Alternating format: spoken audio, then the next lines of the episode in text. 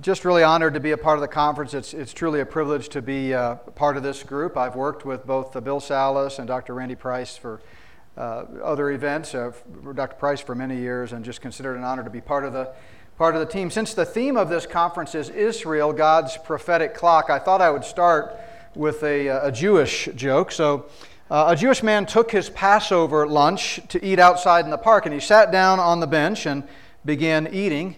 Well, a little while later, a, a blind man came and sat down next to him on the bench. Well, feeling neighborly, this, this Jewish man uh, broke off a piece of his matzo and gave it to the blind man. Well, the blind man, not realizing what it does, ran his fingers over the matzo cracker for a few minutes and looked more and more puzzled. Finally, he turned to the Jewish man and exclaimed, Who wrote this nonsense? So there you go. There you go.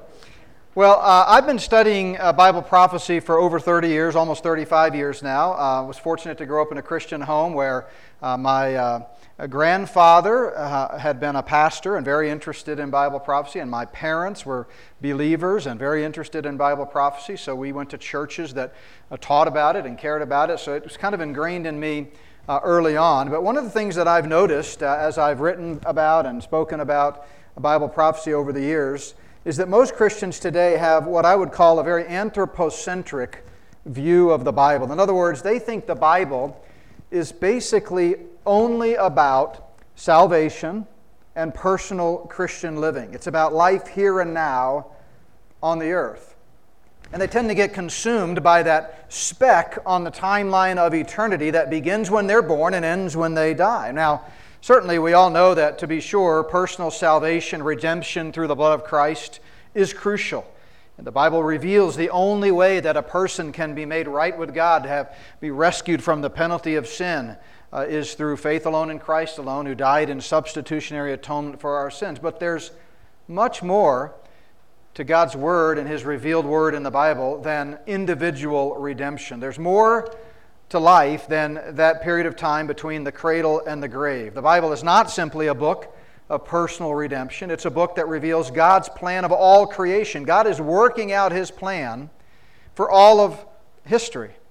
Uh, the Bible be- begins when time began, as God spoke the world into existence, and it ends when time shall be no more. It's a book of creation history. And so, as one would expect, that plan has a beginning and an end, just like the Bible itself. God's Word reveals His plan of the ages, His plan for all of creation from beginning to end. And I would be shocked if eh, perhaps everybody in this room, certainly 80 to 90 percent of people, could, could not quote the first verse of the Bible. In the beginning, God created the heavens and the earth. We all know the beginning of creation, but it amazes me how many believers read these first three words in the Bible. It's actually two words in Hebrew and they don't naturally ask, What about the end? It's a book that has a beginning, a clear beginning, but it also has a clear ending. The Bible tells a story. It's a, a story about God's plan of the ages. Roughly one third of the Bible is prophetic.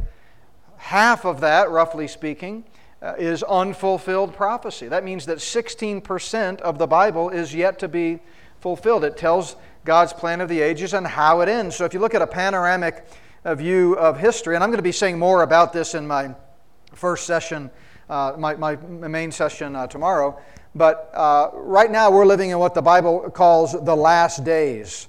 It makes sense when you look at a panoramic view because we're in that last age before the transitional time, Daniel's 70th week. Going to say more about that in a moment uh, what the Bible calls the wrath of God, the time of Jacob's trouble, the, the tribulation period. But in terms of the major uh, periods in God's plan of the ages, we're in the last days.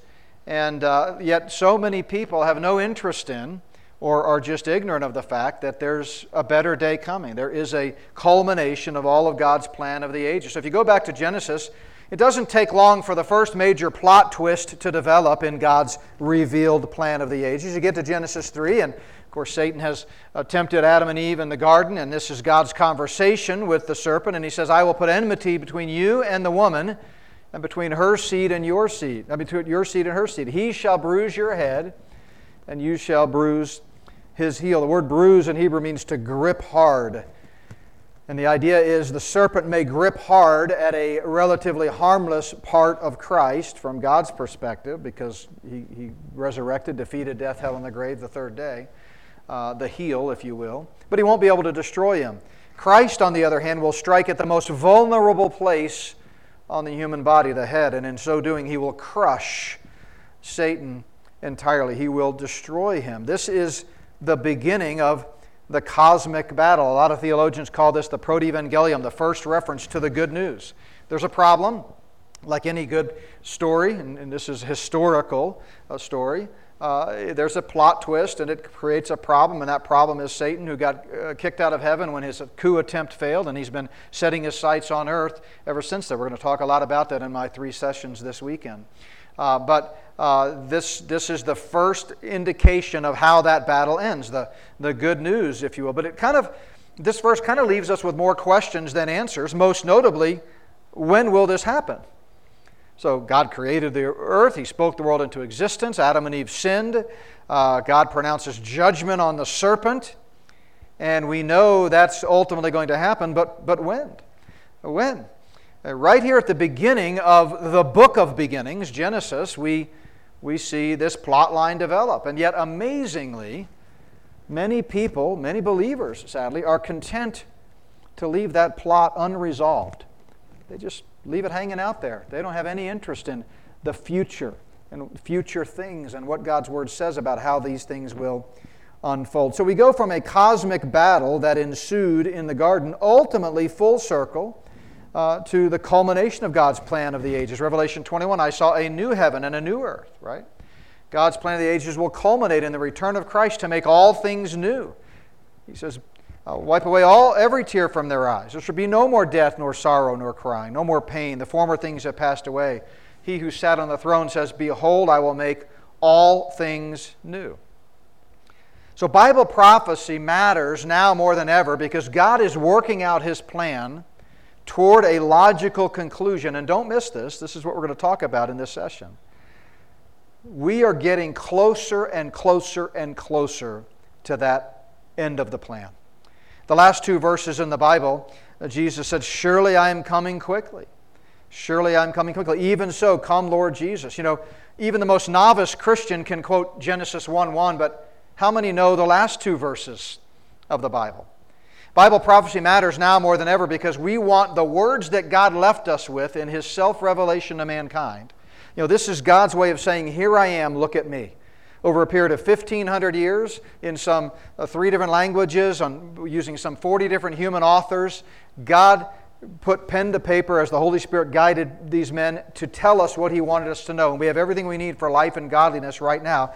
And, and it, Bible prophecy matters now because this, these words that he left us with in that revelation have been echoing for 2,000 years now. Revelation was written in 95, 96 AD, and here it is. Even so, uh, come, uh, Lord Jesus. So if you look at an end times chart, and I'm sure, sure you'll see several of these uh, throughout the weekend from uh, the other speakers. Dr. Randall Price is the, the, the king of, of charts. Um, but uh, this is just a rudimentary uh, chart, we, we believe that the Bible is working out to a logical conclusion the fulfillment of Old Testament prophecy, according to which Christ will come back, reign in perfect peace, righteousness, and justice with a rod of iron for a thousand years on the old earth, and ultimately in perpetuity, the Godhead will, will serve as the temple in the new heavens and the new earth. This is, this is important stuff. This is helpful to know. This is kind of what gives us hope. Paul said, If in this life only we have hope, we're of all men most pitiable. But we, we look forward to a better day coming. Now, you compare that to what most uh, people teach today, and, and indeed, dispensational premillennialism is in the minority, but that, that just sometimes all the fools are on the same side. That's all that means, right?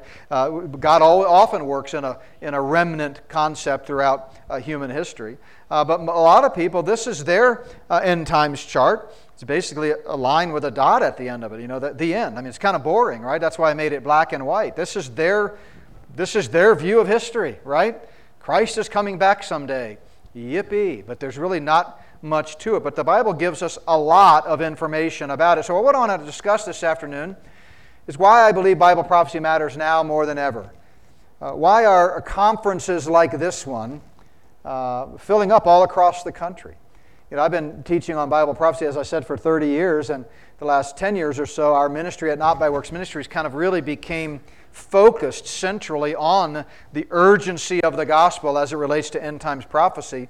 And there was a time, uh, you know, back before 2020 when conferences were not as well attended, uh, seemed to be kind of a dying breed. Uh, but nowadays, they're packed out again. Even unbelievers are recognizing something is not right, something is going on, something doesn't add up. We're being uh, lied to. These things that are happening today relate directly to specific end times prophecy. So I want to suggest 10 reasons I believe very strongly we're living in the last of the last days. Ways the stage is being set for the fulfillment of prophecy, signaling that we could be getting closer and closer to the rapture. Now, we can't set dates. We're not here to be sensational. Uh, we know the rapture is imminent, it could happen at any moment. Uh, but if we see the stage being set for events that happen in the 70th week of Daniel, it ought to remind us that the rapture must be even uh, closer. So I'm going to go through 10 reasons. Uh, I'm going to focus on the first seven, and then I'll mention 8, 9, and 10. And those 8, 9, and 10 are what I'm going to give a lot more detail to in my second two sessions uh, this weekend. So the number one sign that, that really should jump off the pages at anyone who's paying attention uh, to the Bible and the Bible prophecy is the granting of statehood to Israel. I want you to understand that for roughly 1800 years or so, there was no Israel on our Rand McNally maps. And so when people read the Bible and it talked about a future for national Israel, it talked about a kingdom emanating from Israel. It talked about a rebuilt temple. It talked about first an antichrist taking the throne in that temple and uh, the abomination of desolation. And it talked about ultimately the Messiah coming back and taking the throne.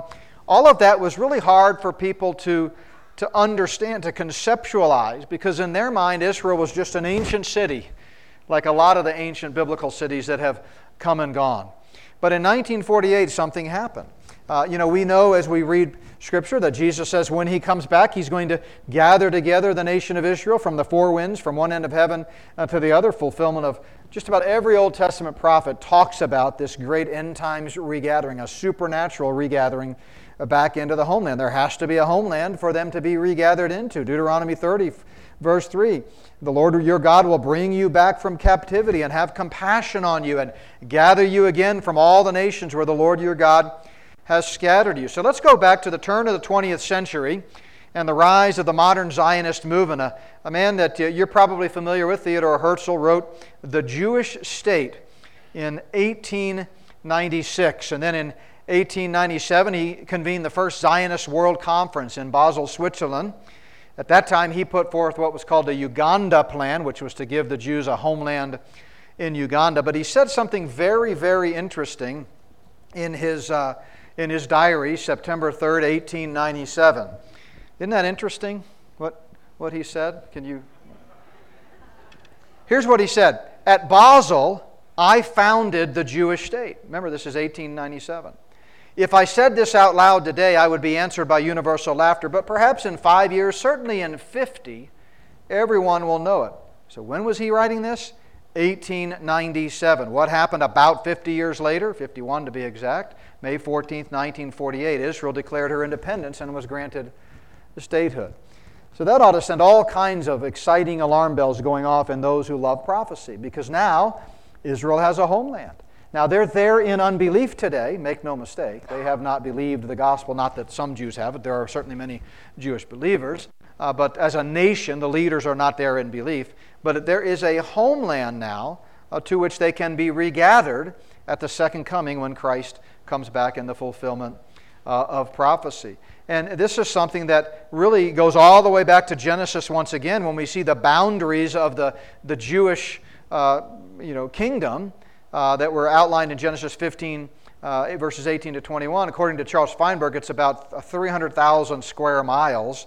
And what you see on the screen there in blue is the outline of you know, what Israel was promised, and in red is modern day Israel.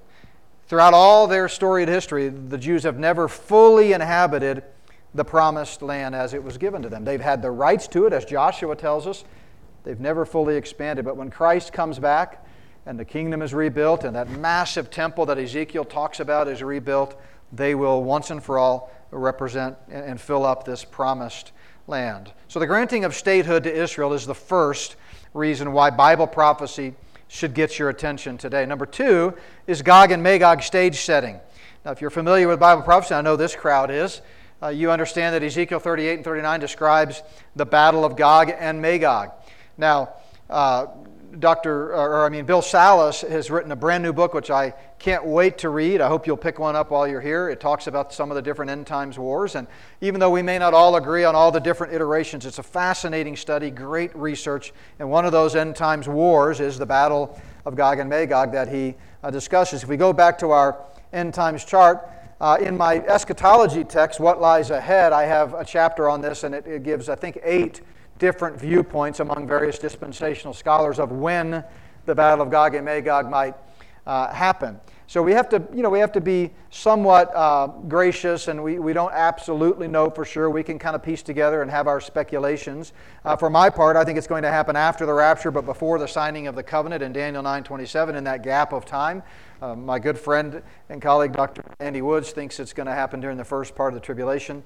We don't know for sure, but clearly it's going to happen, and we get some details about it in the book of Ezekiel. Son of man, set your face against Gog of the land of Magog, prince of Rosh, Meshech, and Tubal, and prophesy against him. He goes on to describe the nations involved in this northern alliance that will come against Israel.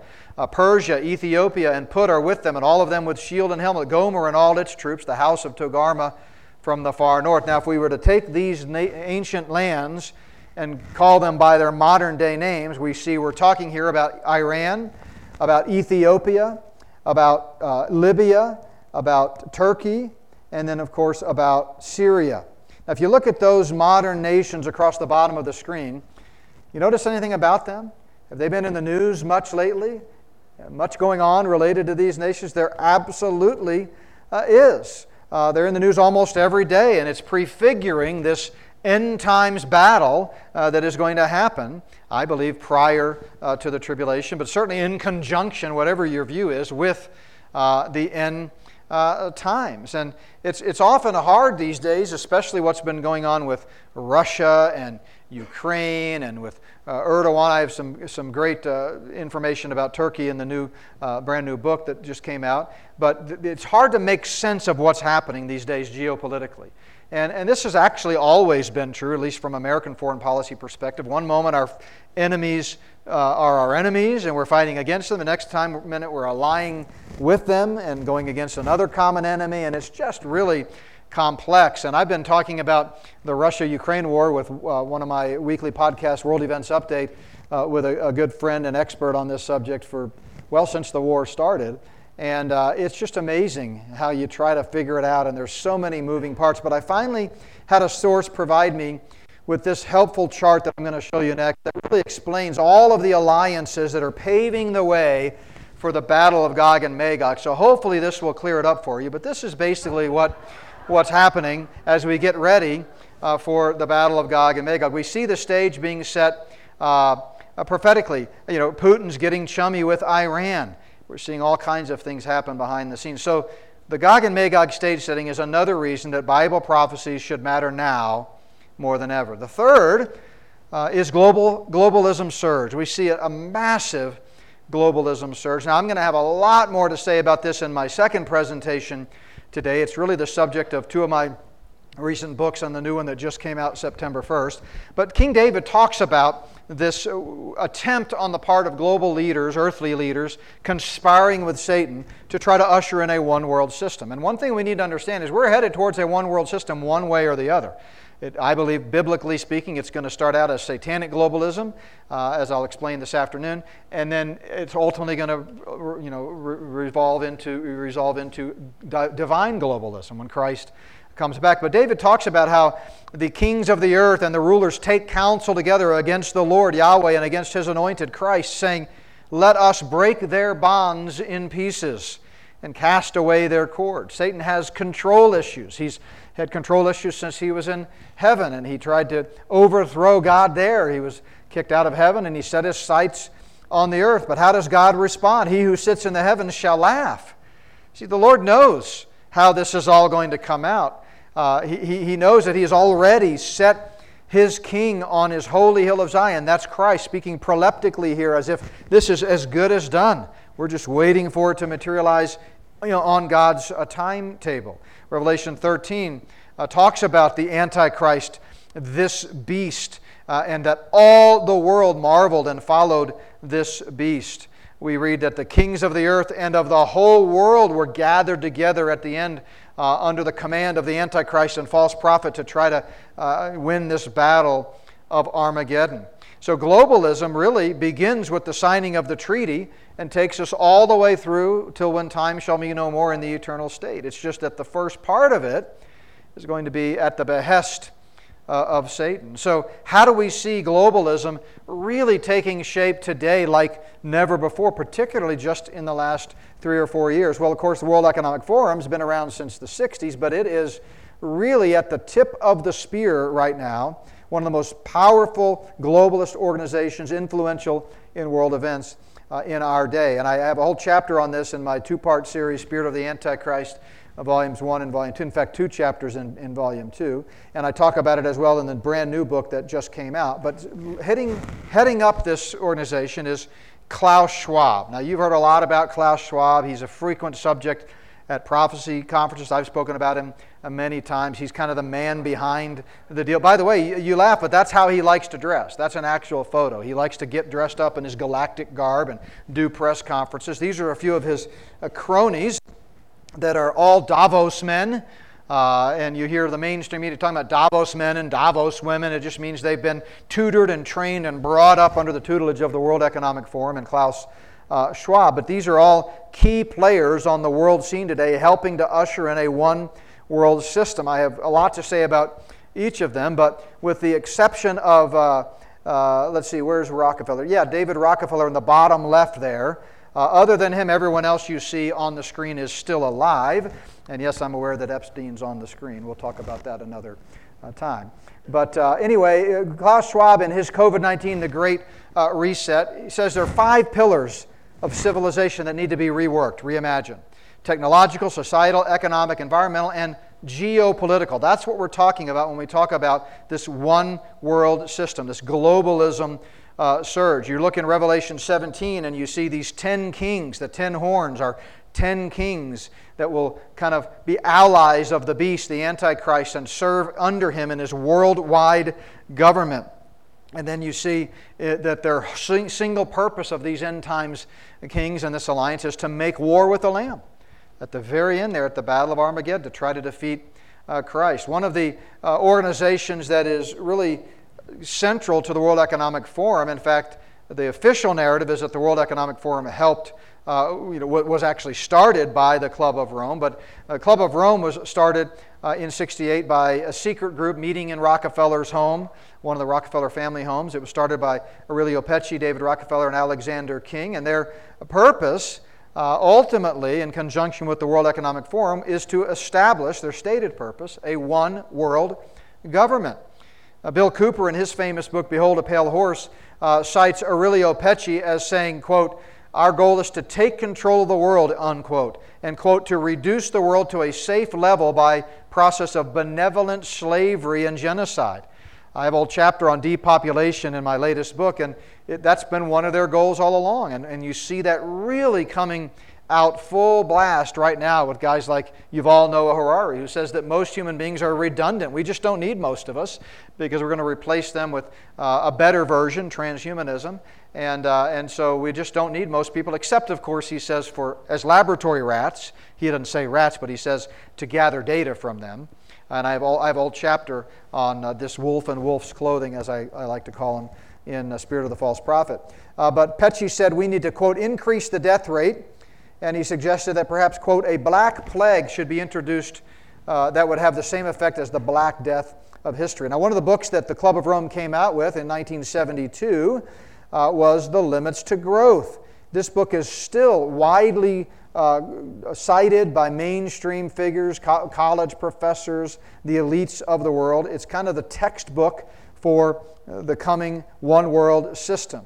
And in the, the book, one of their goals is, quote, to warn of the likely outcome of contemporary economic and industrial policies with a view to influencing changes to a sustainable lifestyle. Sustainability is not something new, certainly not something new that just came out since the Great Reset. The Great Reset's been in the works well before COVID. They just went in and changed all the verbiage on their website to kind of align with this pre planned uh, pandemic that they had put in motion almost 20 years ago. And I, I, talk about that extensively in chapter 9 of volume 1. But they, they, what they want to do is create a state of global equilibrium with population and production in carefully selected balance. In other words, they want to reduce the world's uh, population. In 2022, just last year, to commemorate the 50th anniversary of this book, uh, they held a symposium in which they concluded, quote, the world needs to end its addiction to growth. The world needs to end its addiction to growth. Now, in, interestingly, and this is the reason I bring, up uh, Club of Rome and Limits to Growth, the next year after the book came out in 1973, the Club of Rome put forth a plan to divide the world into, guess what, 10 regions. Uh, they called this regionalized and adaptive model of the global world system. Well, what did we read in Revelation? What do we see in Daniel? This 10 nation alliance. And so you can see the nations there uh, on the screen North America, Europe, Japan, and then Australia, New Zealand, and South Africa all together, Russia and the Slavic nations. Uh, you've got South and Central America, you've got North Africa and the Middle East. Then you've got all of Central Africa, Africa. you've got Southeast Asia and India, and then, of course, uh, China. So I want to give you some quotes now that indicate, recent quotes that indicate they are chomping at the bit to usher in this one world uh, system. And as I explained, the one nation still standing in their way is the United States. Now, I, talk a lot about their own goals, what they've telegraphed, what has been leaked out, what has been put out forth in plain uh, sight in their white papers. Uh, I have a chapter called The Luciferian Timeline, which is te- telegraphing for us what their timetable is. But never forget the ultimate arbiter of the timetable is God. God Almighty. He's the one that, that controls the times and the seasons. Now, it's, so it's not a guarantee that these things are going to happen according to their schedule, but it's certainly very helpful to kind of know what the enemy's blueprint is. And they are targeting the 2020s like never before. In fact, as I talk about in my last book, going all the way back almost 100 years ago, uh, Alice Bailey and Helena Blavatsky were channeling demons, and one demon in particular called, MK, uh, called uh, Master DK in which uh, uh 15 times in her 10,000 pages of writing in which she was channeling what the demon told her, she references the year 2025. And this was back in the 1930s and 40s, published after her death. So you, you, you know this is what they're working towards with, with the you know, Agenda 21 in the 21st century, Agenda 2030, the Great Satanic Reset, and so forth. So with that backdrop, consider some of these uh, quotes. Here's Klaus Schwab The pandemic represents a rare but narrow window of opportunity to reflect, reimagine, and reset our world. In his book that just came out last year, 2022, uh, which I've read, uh, I've got lots of quotes uh, from him here. I want to give you a few of them. He said, for example, the geopolitical and technological landscapes are being reshaped in a way that will make them unrecognizable in just a few years.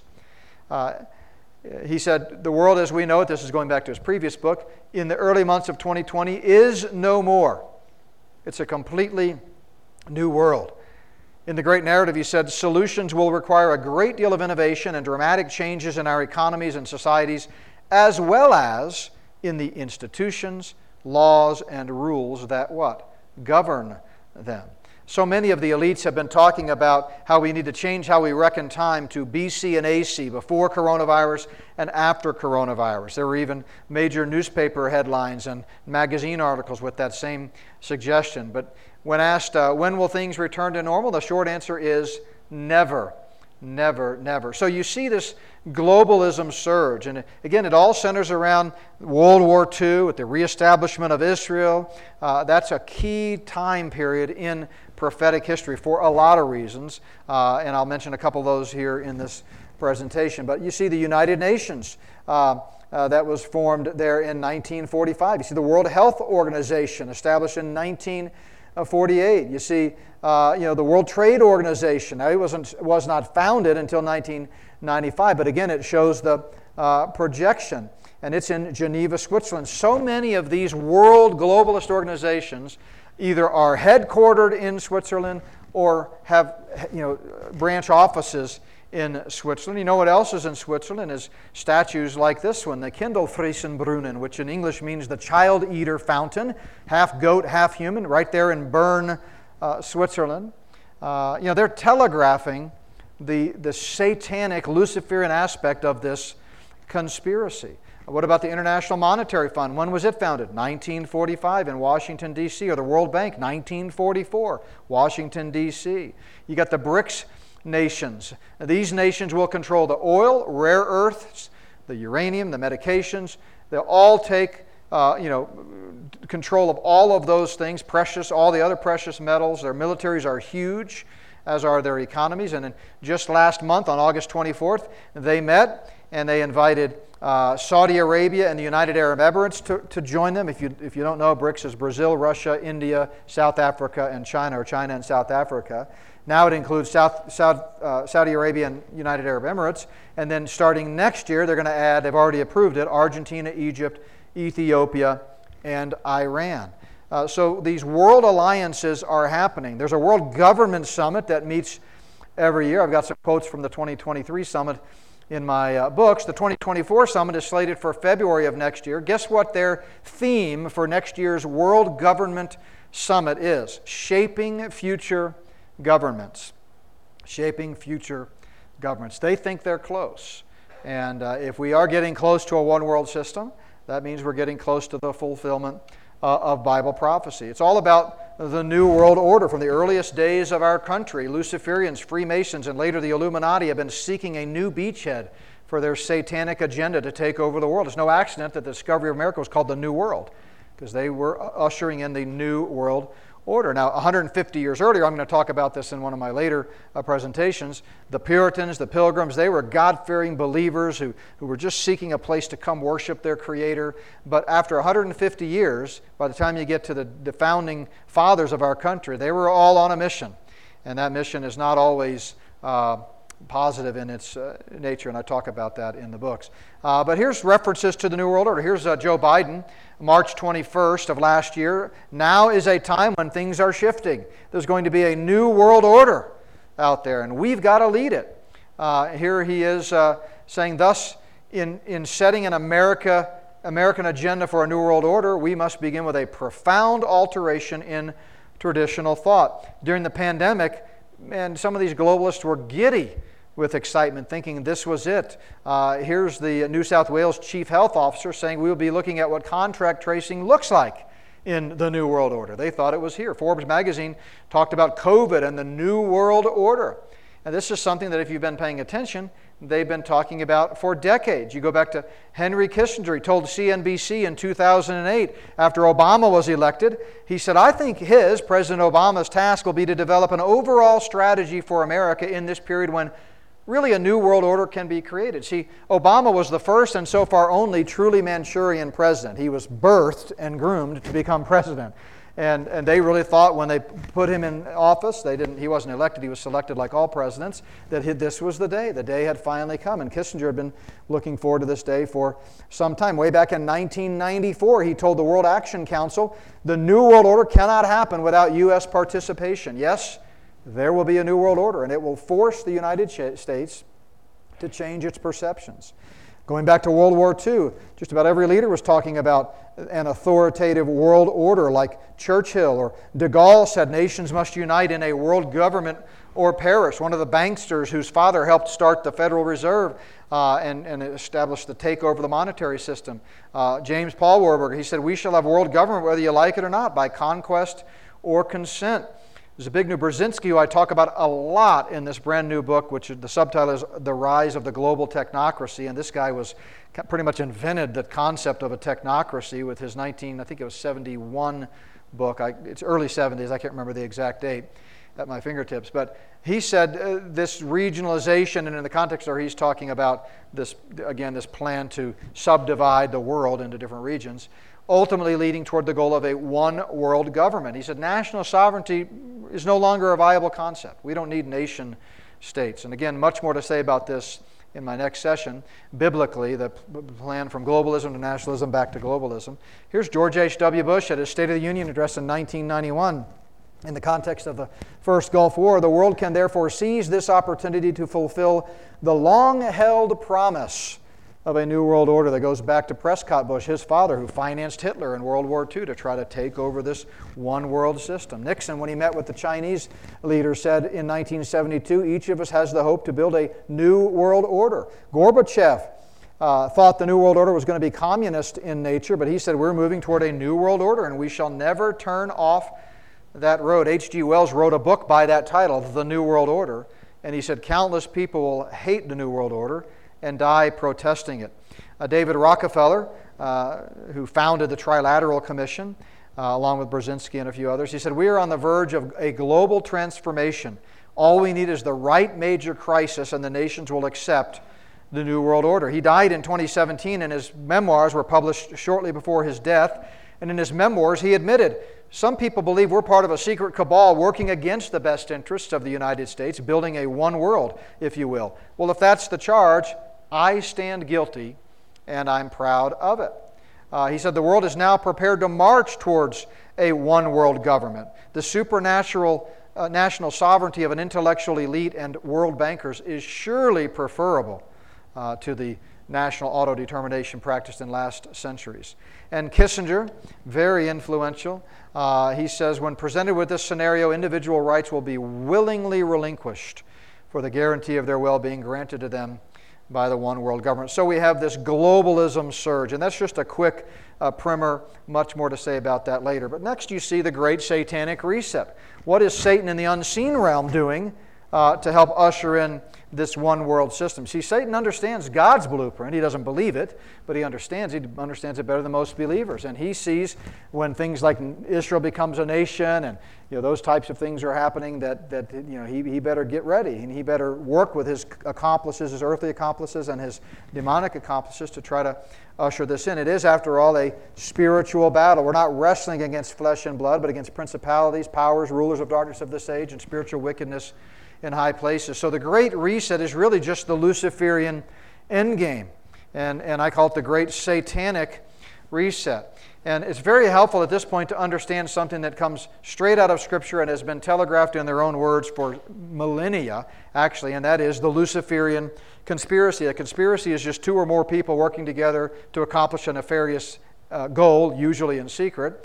The greatest conspiracy of all time is the Luciferian conspiracy, which involves Satan, evil spirits, and human accomplices working together. Now, those human accomplices uh, I talk about extensively in the first couple of chapters of Volume 1, and I just want to give you a quick outline here. But at the top, you've got six or eight families that are literally worshiping Satan.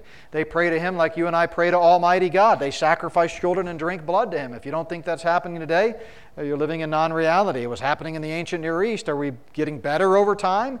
Uh, absolutely not. Paul says things are getting worse and worse and worse. So it's actually even worse than it was in ancient times, as described in the Bible with Moloch and other Baal and other uh, Hebrew, uh, ancient uh, false gods during the time of the Hebrews. Uh, at the second level, you've got hundreds of thousands of people. Many of these are aware that it is a satanic conspiracy at its core. Uh, some of them are not. It's a kind of a need to know basis. And then at the bottom level, you've got all kinds of organization, multiple millions working together at the behest, accomplishing this goal. And, and they may not realize uh, that that's the goal, but that's what it is. So this is really the subject of the two volume sets. But this is, this is what they are talking about. It's a Luciferian uh, conspiracy. They think Lucifer is the hero in Genesis and God is the antagonist. In fact, they dedicate their books to Lucifer. Here's Saul Alinsky. Uh, he said in, in his book Rules for Radicals, if you're familiar with that title, it's probably because it was very influential in Obama's uh, life. Uh, uh, he was kind of a, a, mentor to Obama, if you will, at least the principles in that book were. Uh, and in the, uh, for, in the uh, epigraph here, he dedicates his book to Lucifer. He says, Lest we forget at least an over the shoulder acknowledgement to the very first radical who rebelled against the establishment and did it so effectively that he at least won his own kingdom Lucifer. This is the same guy, Saul Alinsky, who in a, people, in a Playboy magazine in 1972, in an interview, he said he couldn't wait to get to hell because they're my kind of people. That's a paraphrase. I've got the exact quote in the book. But he said, I can't wait to get there. Those are my people. See, they worship Satan. Manly P. Hall, that Canadian Satanist uh, who was 33rd degree Mason, his very uh, infamous work, The Secret Teachings of All Ages, he said, There are invisible powers behind the thrones of earth, and men but are marionettes, dancing while the invisible ones pull the strings. Uh, Teddy Roosevelt talked about this invisible government that owes no allegiance and acknowledges no responsibility to the people. Edward Bernays, the father of modern propaganda and public relations, he said, Those who manipulate this unseen mechanism of society constitute an invisible government. I could say much more about Edward Bernays, but for the sake of time, we'll, we'll continue. The, the real rulers, uh, Supreme Court Justice Felix Frankfurter said in Washington, are those that exercise power from behind the scenes. Uh, Woodrow Wilson uh, famously said, uh, some of the biggest men in the United States know that there is a power somewhere so organized, so subtle, so watchful, so interlocked, so complete, so pervasive, that they better not speak above their breath when they speak in condemnation of it. So, this globalism surge is another key reason that Bible prophecy matters now uh, more than ever before. It's, it's happening all around us, and I believe if the Lord tarries is coming, there's a very good chance that, that we are, uh, between the great satanic reset and the globalism surge, we're going to be living in a one world system. See, one of the things that is very clear to me, anyway, from Scripture, is that the Antichrist and false prophet do not inaugurate or build the one world system. They won't have time, they're only there for seven years. Uh, they have to inherit a system that is ready to go from the onset. And that's why we see all of this technocracy happening all around us with, with uh, you know, one world currency, one world government, all, all of these things, the World Health Organization and the edicts that they're uh, putting out. So, I mean, the Lord could come back today. That would be pretty fantastic. It would be a great, great illustration in the midst of my message, you know. Um, but uh, he may not come back. We don't know when he's coming back. Uh, and if he doesn't come back soon, I believe we will be witnessing the fall of America and the ushering in of this one world system. Number five is this godless spiritual apostasy. This godless spiritual apostasy. We see in 1 Timothy 4 that in the latter times some will depart from the faith. Toward the end of the last days, as we get closer and closer to the end times, people are going to depart from the faith, giving heed to deceiving spirits and doctrines of demons in 2 Timothy, the time will come when they will not endure sound doctrine, but instead they're going to turn their ears away from the truth and be turned aside uh, to fables. Uh, Steve can tell you about uh, the experience he had in promoting this conference, trying to get other churches on board, and it was not only no thank you, it was, it was hostile. Uh, people just aren't interested in biblical truth and particularly uh, Bible prophecy and anything having to do with Israel. Paul told us in his last letter that perilous times are going to come, and we're seeing that now. So, what are some manifestations of this apostasy? Well, let's start with attacks on the Word of God. Of course, the Word of God has been under attack since the beginning of time. Satan said, Hath God surely said. Uh, but these attacks have reached new heights it's gotten worse and worse. It, it, it, escalated in the Enlightenment period, it made its way into academia, and today most Christian colleges and universities reject the authority of Scripture. Uh, in 1978, 334 evangelical leaders gathered in the city of Chicago to formulate what was known as the Chicago Statement on Biblical Inerrancy. And that was necessary because the Bible had come under attack. Uh, today, it's, it's almost a lost cause. It's very hard to find somebody who believes in the infallibility, the inerrancy of uh, God's Word. Um, so, uh, if we look at some modern day examples, here's Andy Stanley in a famous controversial sermon that he gave called The Bible Told Me So. He said, Perhaps you were taught as I was taught. Jesus loves me, this I know, for the Bible tells me so. According to Andy Stanley, that's where our trouble began.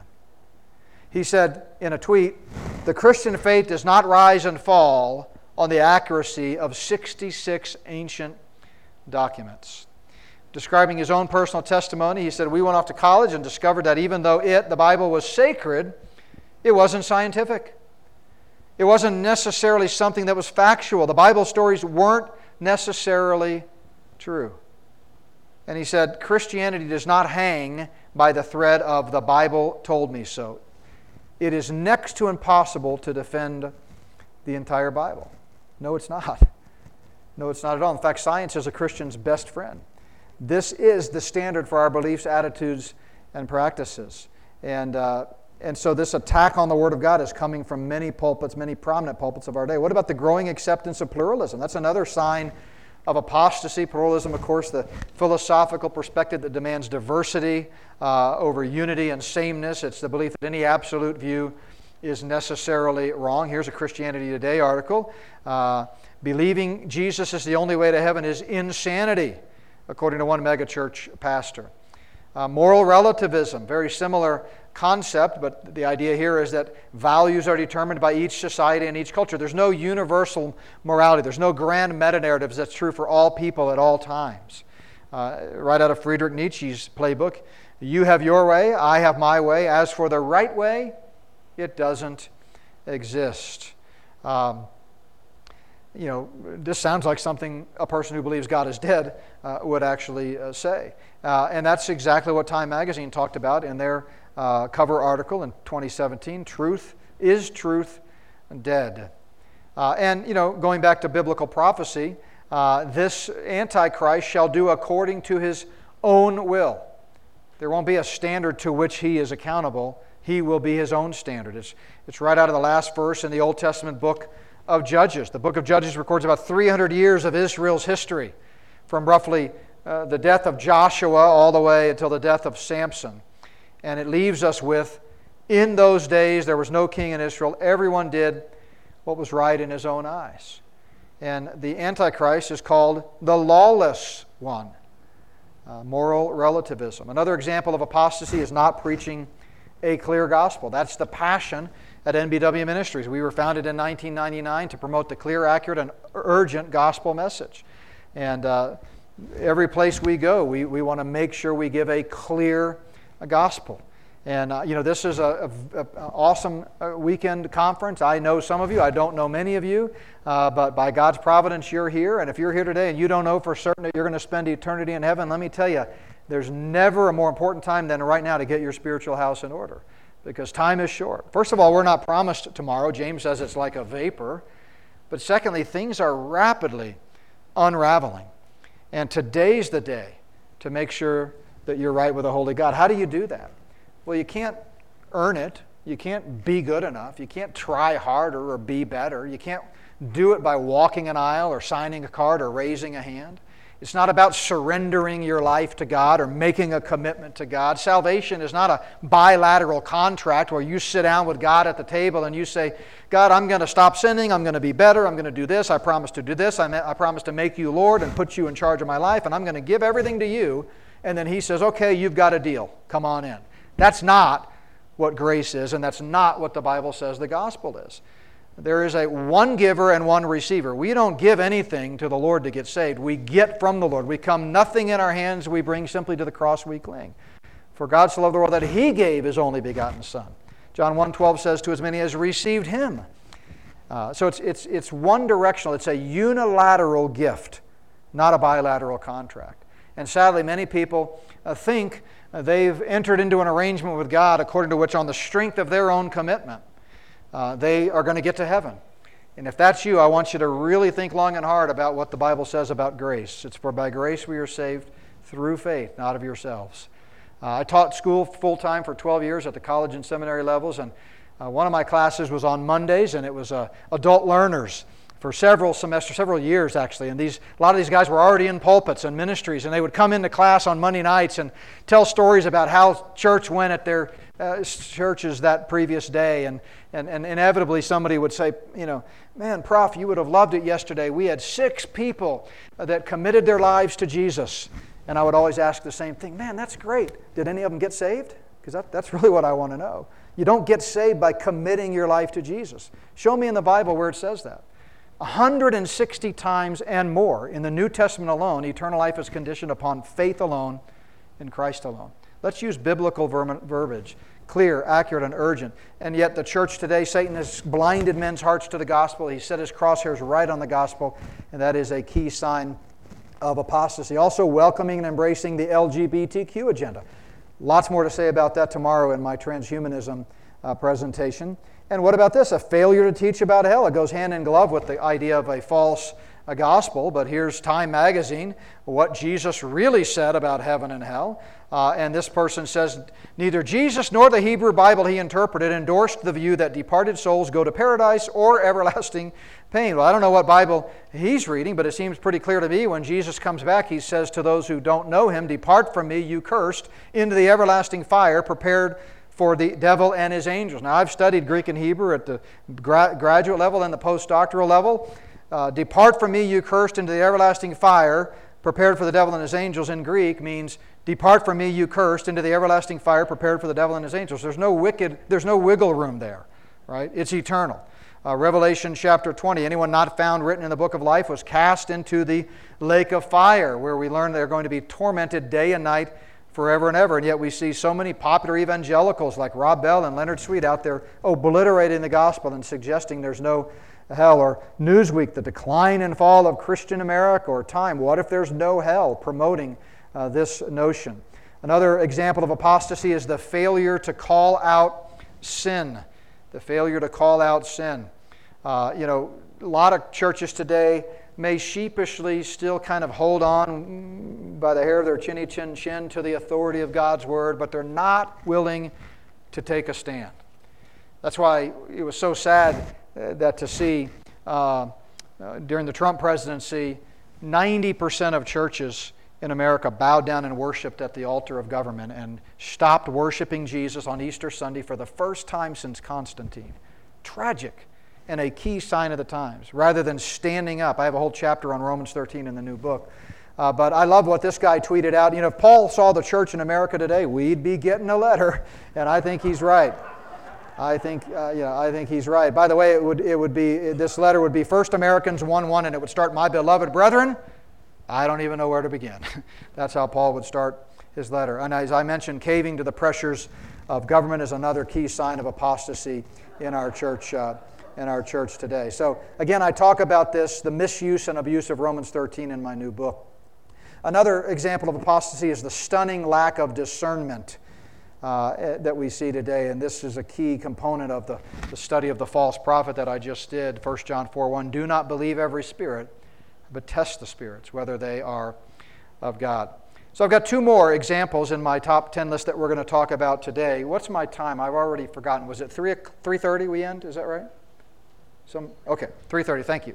So, number 6, what about this as a sign of the times? The growing space obsession you know, the, the end times really are all about looking up. That's why Jesus said to the nation of Israel, Look up and be watchful, right? We see a lot of things about the clouds, Revelation 11. In fact, all through Revelation, loud voices in the heavens, signs in the heaven. Uh, and when Christ comes back, I saw heaven opened, and behold, a white horse. That's Christ. The armies in heaven, clothed in fine linen, white and clean, followed him on white horses. Well, what do we see happening today? We see an obsession with heavenly things, the whole UFO, UAP phenomena. Now, I talk about this extensively in volume two. I have two chapters on it. Some of us have been studying UFOs for decades, and understood that the government for 70 years had been tracking them in secret Air Force and other government agent uh, you know, organizations, even though they lied and lied and lied and lied and lied. And anybody who said they were tracking these things was a tinfoil hat kook and conspiracy theorist. And then everything changed in 2017, December 16th, with the New York Times bombshell article when the government, as they often do, came out and said, Yes, of course, we've been studying and tracking these for 70 years, and we've got you know, buildings full of documentation, and now there have been, for the first time in decades, public hearings in Congress, secret uh, closed sessions in Congress, and it's all over the news. Watch this uh, uh, little clip here from uh, CNN, kind of a good minute and a half summary of how this has now become mainstream news. Hopefully, our uh, volume will work. Commander David Fravor still can't explain what he says he saw that day. November 2004, the Navy fighter pilot was on a training mission west of San Diego when he was ordered to check out something in the water not far away. On a clear day, over a smooth ocean, he saw the object, waves breaking over it, and says he saw something hovering above it. It's randomly moving north, south, east, west, just random. You know, just stopping, going the other direction like you could do in helicopters, but a little bit more uh, abrupt. And it looks like a 40 foot long tic tac with no wings.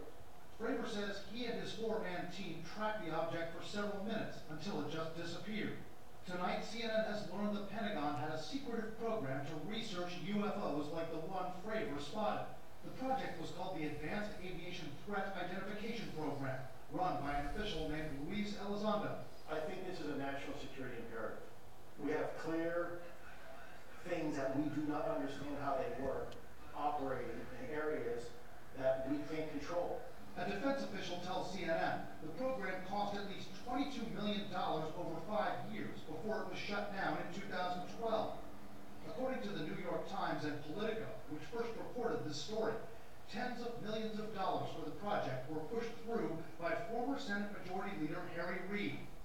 So there's, this is no longer a fact in dispute. It's, it's widely known, widely acknowledged. I've been following Luis Elizondo for years uh, before he even became mainstream news. But here's the tic tac uh, phenomena, we'll call it. Uh, what, you know, what, we're, what we explain in the book is that these things are not little green men from Mars. These are demonic, these are dimensional, right? It all, the dawn of the modern UFO era happened in 1947. Uh, and I talk about that in the book. And it happened in conjunction with Israel becoming a nation again. I believe Satan saw what was happening on earth, and he said, uh oh, if Israel's back in play, this time must be short. And so he ratcheted up his you know, demonic. Uh, you know, agents to go out and do some, you know, reconnaissance, and that's what, what we've seen happening. Remember, when things are heating up on earth, it means they're heating up even more in the unseen realm. It is, after all, a spiritual a battle. Uh, so there's no question these things exist. They're shutting down nuclear missile silos. They're befuddling top level you know, military uh, brass. As I'm going to state in a moment, it's the reason we started the U.S. Space Force. Don't let the official narrative throw you. Uh, as usual, the official narrative is not true. I've talked to people that have kind of told me what the real reason uh, for that was in my research for Volume 2. But we saw, you know, here's a FLIR footage, forward looking infrared cameras. This is off the coast of San Diego. Uh, we've got the, the, uh, off the east coast. This is what's called the gimbal footage. Uh, but this is nothing new. There have been you know, modern day examples of this that get swept under the rug, and unless you're actually looking for them, you, you, you've been conditioned to think this is all the stuff of, of wackos and tinfoil hat conspiracy theories. But one of the most powerful ones, and I talk about probably 10 or 12 in my uh, book, but one of the most powerful one is the Phoenix Lights, sometimes called the Lights over Phoenix. This is from just 1997 and was witnessed by thousands, thousands of people uh, for three hours one night over about a 300 mile span, and it was mainstream coverage. People got video footage of it uh, back then. And so, as I said, the establishment of the U.S. Space Force during the Trump presidency was largely due to these growing threats from what they're calling UFOs uh, because they don't know what it is. They, they can't figure this out. It has technology that far is far advanced beyond anything that any other country or secret DARPA program has ever uh, come up with.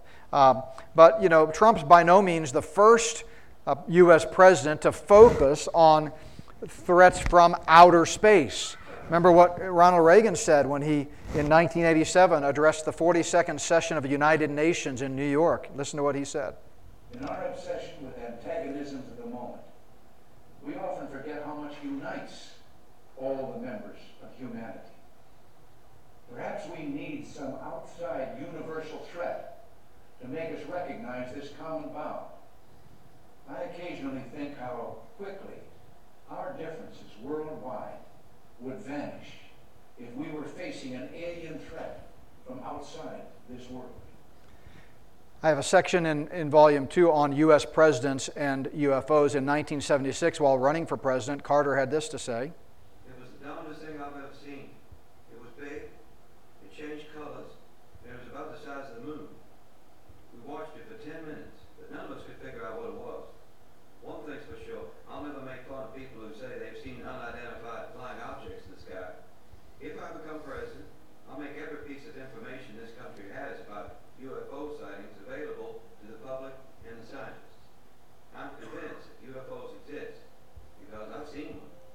And that's a clip from Alien Intrusion by Gary Bates. But uh, of course, he didn't, as many other presidents have sworn they would get in and, and come clean on all this, and, and they, they didn't. Another thing that indicates this uh, uh, obsession with outer space is private space travel now. Uh, and the talk about fast walkers. There's a great documentary out there, but the NSA actually has a filter on all of its satellites out there to filter out fast walkers. Fast walkers is, you know, what UFOs are what we see in our domain, in our atmosphere. Fast walkers are what are the next level up. Uh, and uh, there's so many of them, which I believe again are demonic, trying to run everything through the grid of Scripture and think of it with a biblical worldview. So many of them, the NSA has to actually put a filter on it to kind of cut them out. And just kind of tongue in cheek, but again, it just shows our obsession with what's up there. Who can forget the uh, 2023 Balloonapalooza that uh, we just went through here uh, recently? Number seven, I think, on my list of signs of the times would be the gathering storm of financial collapse. Remember the five pillars of civilization that they're trying to reset. One of those is economic. And if the Antichrist and false prophet are going to prevail over a one world control grid in which you cannot buy or sell without government approval, they're going to need some type of uh, supranational institution to regulate finance at the global level, just like Klaus Schwab uh, is gunning for. Uh, he says the Great Reset will require a, a, great deal of innovation and dramatic changes in our economies. And even telegraphs the fall of the United States. He says, could cryptocurrencies advance environmental objectives and the policies that support them? Uh, could they be used to accelerate the demise of the U.S. dollar? Remember, uh, one of their eight predictions for the world in 2030, the very first one of them, in fact, is you will own nothing and you will be happy about it. Um, uh, just amazing that they're telling you what they're going to do because they think it's a fait accompli at this point. There's no, nobody's going to stop it. Uh, he says disruption is coming. It will be both good and bad and major. Carroll Quigley is a name you absolutely uh, need to know, a key uh, figure that was kind of a, a, whistleblower of some of the plans behind the CFR. Uh, he was kind of their historian, and his famous book, uh, Tragedy and Hope. Um, much more to say about him in the books, but one quote here he says, their goal, this is talking about the globalists, is nothing less than to create a world system of financial control in private hands, able to dominate the political system of each country and the economy of the world as a whole. So, in order to do that, they've got to get America uh, out of the way. And so, we are looking at uh, dominoes beginning to fall. It's been all over the news recently. Uh, it'll, it'll spike and then it kind of simmers down, and then it spikes again and then it kind of simmers down. But one of these days, they're going to pull the plug, and we're going to see uh, an incredible uh, collapse. I don't think it'll be the only thing that they use to bring America to its knees. I think it's going to be a multi pronged attack, but economics are going to be a key part of it. I mean, you just can't look at the national debt. I looked at it again uh, this morning and copied and pasted this from usdebtclock.org. We're almost at $33 trillion. I mean, it's so high that it's greater than the annual economic output of the entire country, the GDP. I mean, it's just, it's impossible. It's, it, the, the car has burst through the guardrail and is hurtling over the cliff. There's no coming back. You're just not going to come back, right? Uh, and, you know, we, we hear numbers like this and we just sort of tune them out because we just hear it all the time. But, you know, if you go back and, and look at the trajectory, it wasn't that long ago that we were less than 10 trillion in debt course, it wasn't that long ago, 1980, that we were the world's largest creditor nation. Just in 1980. I mean, that wasn't that long ago. That would be what, 40? Give me a second, I was public schooled. 43, 43 years ago, right? Uh, and, and now we're exponentially the largest debtor nation. But that, that's a lot of money. It's like uh, the late Senator Everett Dirksen said, you know, a billion here, a billion there. Pretty soon you're talking about real money. Uh, yeah, you are. Uh, inflation is skyrocketing. Food prices are skyrocketing. You've got beef prices, gas prices. We travel extensively.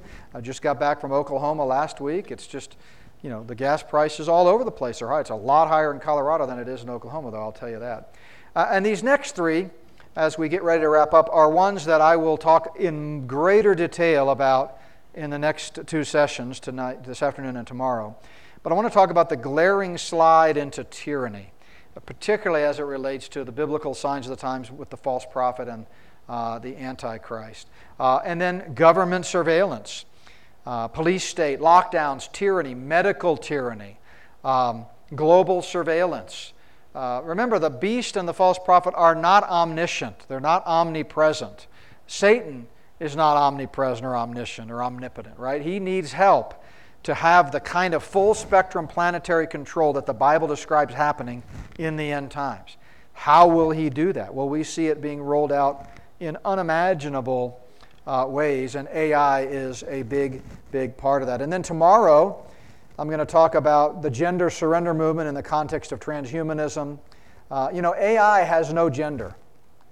And just to give you a taste of what we're going to talk about, uh, Satan hates God, obviously. He hates mankind because we're made in the image of God. We are God's highest pinnacle of creation, the crown jewel, the only ones whom He breathed into the, the breath of life. We have eternal souls. We're, we are God's image bearers. And so, if He can marginalize and uh, simultaneously marginalize and, and criticize humanity, it's sort of an in your face to Almighty God. And one of the many ways they're doing that, I'm going to describe tomorrow how the gender surrender movement is the most demonic movement of our day, is by getting people to think that gender is irrelevant. You know, you can pick any one of a number of genders, you can change it this and that, and it's really irrelevant. It's, it's up to you.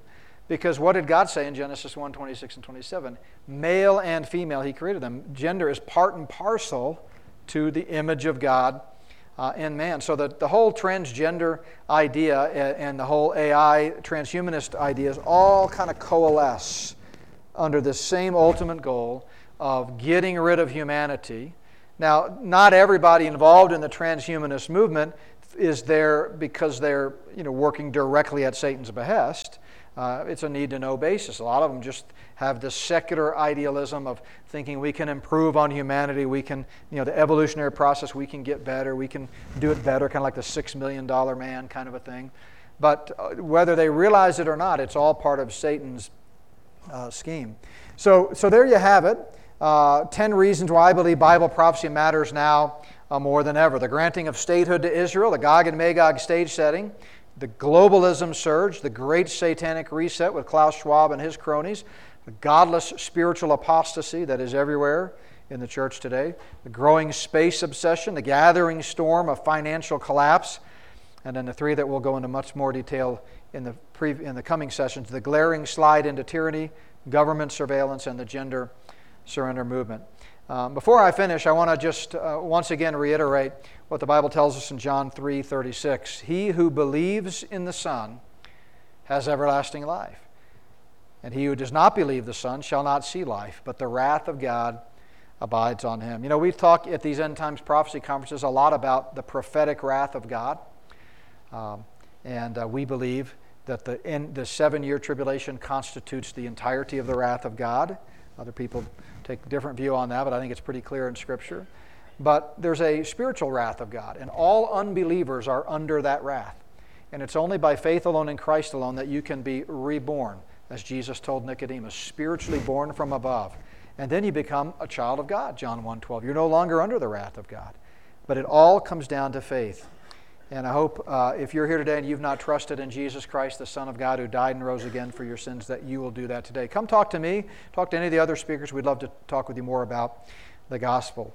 My next uh, session is going to be on the spirit of the false prophet, uh, hacking and tracking humanity, which is uh, really the key uh, focus of my uh, next book. Stop by and see me or Wendy at the uh, table out there. All of our materials are out there. We've got lots more than just these latest books. My other end times books that I have available are The Great Last Days Deception, Exposing Satan's New World Order Agenda, and What Lies Ahead. Also, all of the charts that you see me use in these presentations this weekend are available in our chart book. Uh, and then be sure and sign up for our newsletter at notbyworks.org. Let me close us in prayer, and then I'll pass it back off to Steve. Father, thank you so much for your word. It gives us a true north, it gives us a, a roadmap for understanding the craziness of this world. And Lord, we just pray that as we navigate these unsettling times, you would strengthen our faith. Help us not to fear or be worried, but to recognize that you're in full control and nothing is happening that is not signaling better days to come. Uh, we know that uh, for reasons unknown to us, you're allowing Satan a, a certain degree of uh, freedom. Uh, but in the end, y- you win.